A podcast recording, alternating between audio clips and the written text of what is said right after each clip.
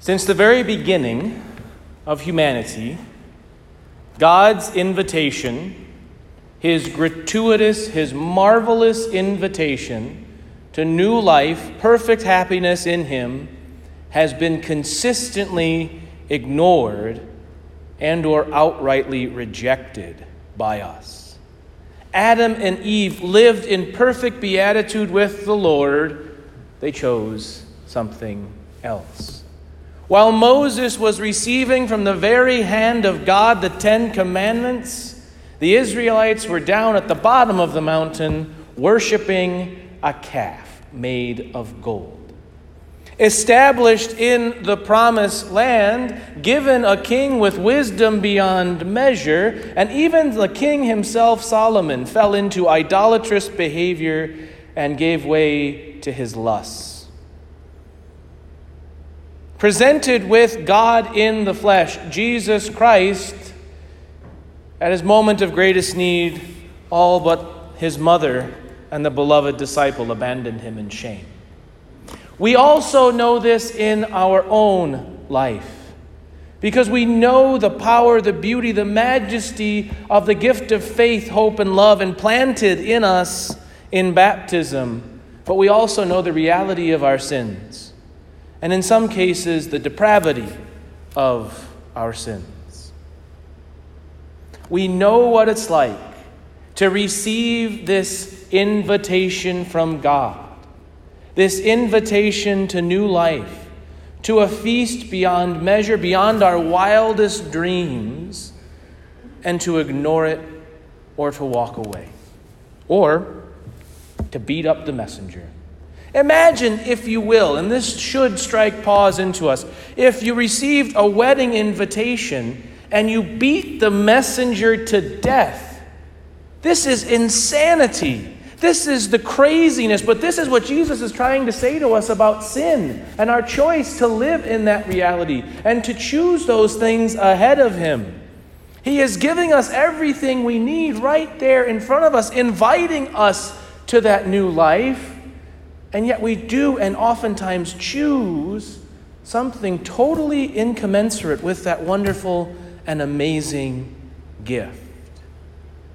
And unfortunately, here in this country in particular, we have seen over the last 30 years perhaps the greatest rejection or walking away from the Catholic faith in the history of the world, in Western Europe and the United States.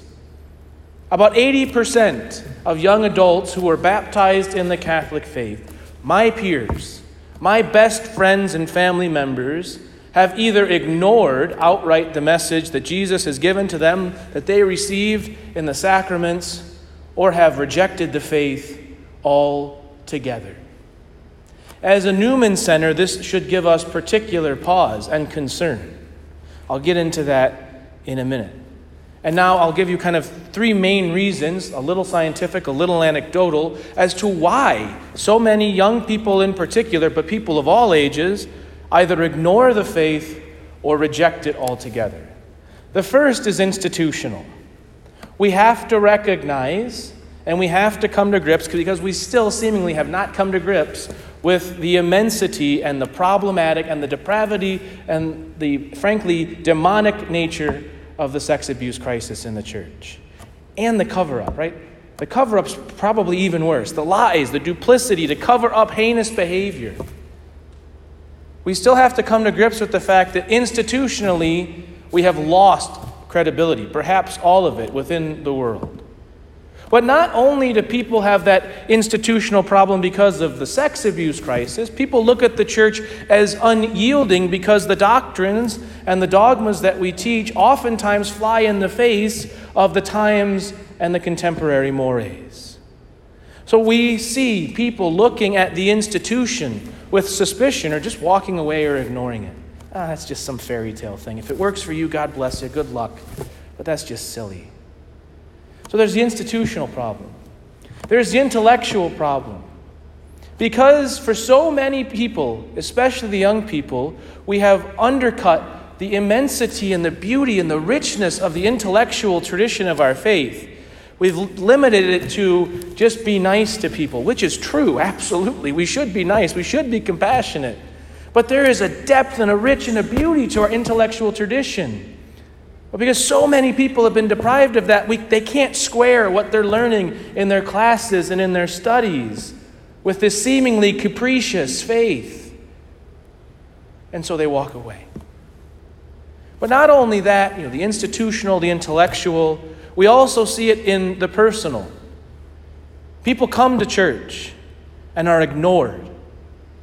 People come to Mass or come to a priest and are rejected because of the way they feel or because of the color of their skin or their political ideas. Brothers and sisters, people walk away. People reject the church. But it should never stop us or it should never inhibit us from recognizing that they too are invited. We sometimes get so caught up in the battles. We look at the culture, we look at all these things. We fail to realize we need to invite people. What's going to save the church? What's going to rebuild it is not programs, but people loving people. Instead of saying, hey, come to this thing, hey, tell me your story investing in one another because there is suspicion, there is doubt, there is anger at the church, at me, at the world. And so instead of just writing people off, we have to remember that God invites everyone. And we are enriched by everyone. And so we must turn on into the Lord Turn toward Him. Come to the feast. But here's the thing we have to be ready to follow and to go. It seems a bit harsh here at the end of the gospel, right? This guy is invited to the wedding feast. He comes dressed poorly and he gets thrown out. But in the church fathers, when they talk about this, he comes, the, the interpretation that a lot of them have is that when this person comes, he's coming because of the benefit he gets. The wedding garment equates him with everyone else. It clothes him in charity and in the love and the respect for the one who sends, but by rejecting that, he's coming on his own terms. And so we are called to come, and here's the question if all are invited and you're here and you've said yes to the Lord, are you ready? Are you clothed in that wedding garment? Are you ready for whatever the Lord puts in front of you? Are you ready to be the only person in your group of friends who loves Jesus and serves Him and goes to Mass, but to invite them anyway? It's never easy to follow Jesus. It's never easy to even go to a wonderful party because the Lord we know is calling us to even something more. He meets us where we are, He feeds us, He nourishes us, and then He calls us even to more. And so I look at my own life, and here's the reality the demographics in this country and in this church mean that for my life, it is going to be, as a priest, it is going to be a hellacious it is going to be incredibly difficult. It is going to be hard because within the next 10 to 20 years, half of the Catholic population in this country and almost two thirds of those who practice will probably be gone.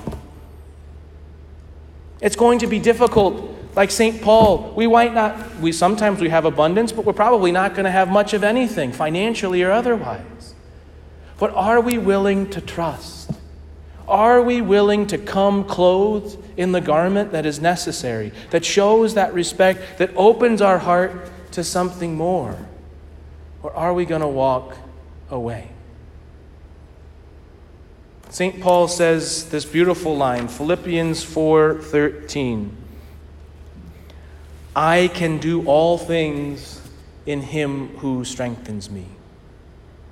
And I just want to challenge each of you this evening to see that one thing as the invitation of being that faithful servant who goes out to the person who is lost or rejected, who goes out to that person who is alone, who finds and seeks to serve the Lord on the margins with those who don't feel community or love.